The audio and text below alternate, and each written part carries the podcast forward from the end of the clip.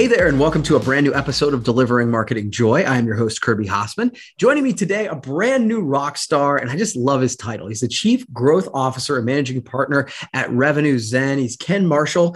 Ken, thanks so much for joining me. Hey, Kirby, thanks a ton for having me. It sounds like it's going to be a lot of fun.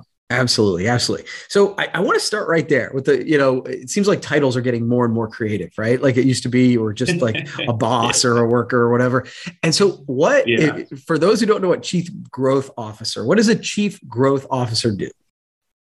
Sure. Well, I think my title would have been chief marketing you know mad scientist or experimenter or adventurer but that sounds less professional than chief yeah. growth officer so it. what i like to tell people who may have never heard of this very fancy new agey title is if you think about the function of like a cmo they're in charge of marketing and growth strategy but the the person who's in charge of like sales or revenue is very usually re- focused on like sales process and ops and things like that. How do we make these numbers go up? And then the chief of product is the technical person who knows the ins and outs of the code or the, the service structure and they're the architect of those deliverables. And so i'm somewhere in the middle. My background is in seo and content strategy and inbound but doing it for myself to generate leads and for others using the same system. So I merged with Revenue Zen last year they were a different type of shop and i said okay i need to lead the product the service line but i also mm-hmm. need to sell and help the sales team and build our own growth which you know you can take a look at any sort of analytics we've done a good job of so it's sort of in the middle of all three of those things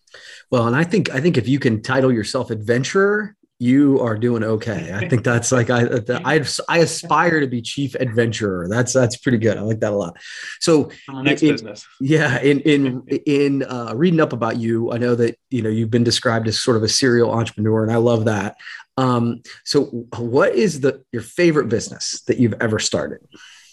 Oh my gosh. And I use that loosely. I'm not a. Um, I consider myself very blessed and successful, but I'm not a billionaire. I'm not no Jeff right. Bezos, but I, I, since I was a kid, I've had, you know, I did the lemonade stands. I sold the yeah. candy out of my locker, I pushed the lawnmower around the neighborhood. Like, totally. So totally. when I say a serial entrepreneur, I just mean I like starting things that make a dollar. Yeah. Um, I think two come to mind. One is obviously Doorbell uh, the first agency I started because it's the one that worked the most. I loved building that before it sold. But I think when I was a kid, I got a lot of satisfaction out of like I would do things like uh, I met with a master gardener association and I got the plug for all the different master gardeners. I would bring my friends along with me, or I would move somebody. One time I remember looking in the paper and somebody needed to be moved, and I got my two buddies along. And so I have fond memories of just doing these odd jobs like baling hay, bringing my buddies along.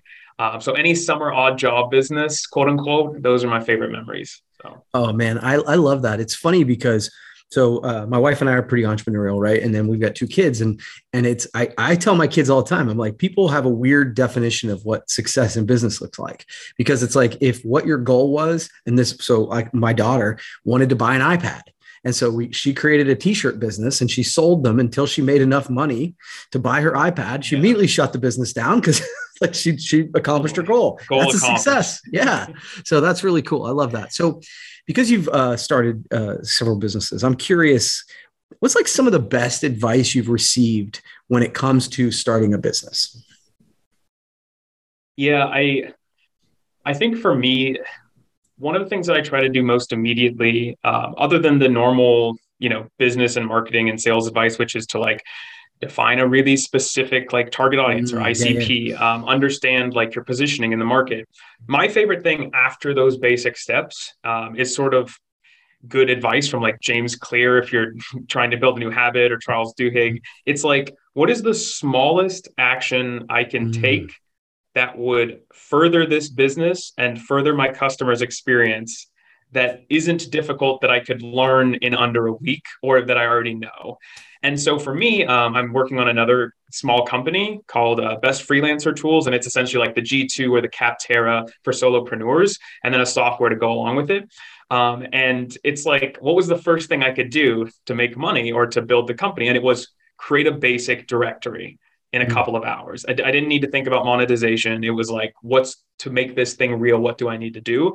And that's where I see people get stuck the most often is like, mm. well, how mm. do I turn this into a $10 million company? Do I need to raise funding? It's like, you don't even have a business model. You don't even know what you're mm. going to do next week. And so if you start there, I feel like the momentum just builds on itself.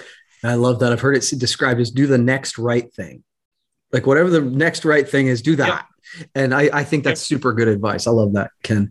All right, final question for you. So you mentioned earlier that you you know you got a background in doing SEO and some of the uh, other mar- inbound marketing stuff. So in addition to starting a business, what you have a love for that inbound marketing? Why? Why do you enjoy the inbound marketing uh, side of the business?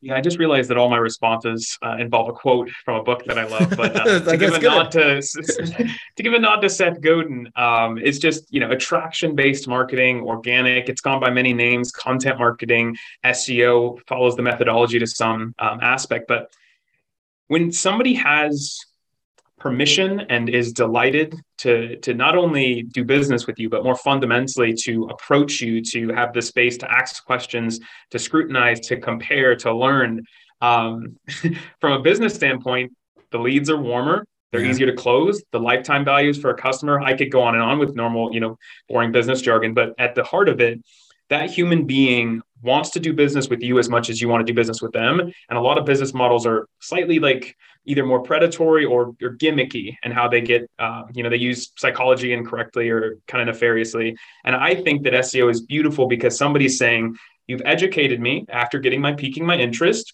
you've allowed me to compare your solution you've allowed me to compare your solution to others that are you competing against and now i like you so much that i want to learn about your company history your case studies mm. and then they get in touch because they they're just like take my credit card I love you. I know you. I trust you. Uh, yeah. You're an expert. So let's do this thing. And you can just say yes or responsibly, no, you're not a good fit. But mm. you see the interaction; it's so much different. So totally. I, I so I, it's it's so funny. I think it takes it from selling to serving, um, and it, it's exactly what you're talking about. Because by the time they come in and they've gone through that thing, it's not a question of whether they're going to buy.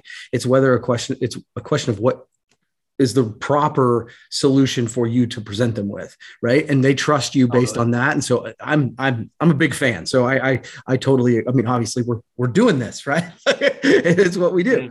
Yeah, are um, we a good fit? It's like you actually get to decide do we want to do this thing together that's mutually beneficial? It's not some copy in an ad that sparked you know some chemical reaction right. and then they got them to click but then later they're like man yeah. oh, what did i do so not by the way i'm agnostic to marketing channels. I think they all work and they all can be beautiful. It's just less nefarious right? You're yeah. not they're coming to you. So yeah. Oh man i love that ken. Well thank you so much for uh, taking the time to do this ken. I really appreciate it. we'll have to do it again sometime okay? Yeah absolutely. Thanks kirby and everybody out there uh, take care. All right. Well that's going to wrap up this edition of delivering marketing joy. We'll see you next time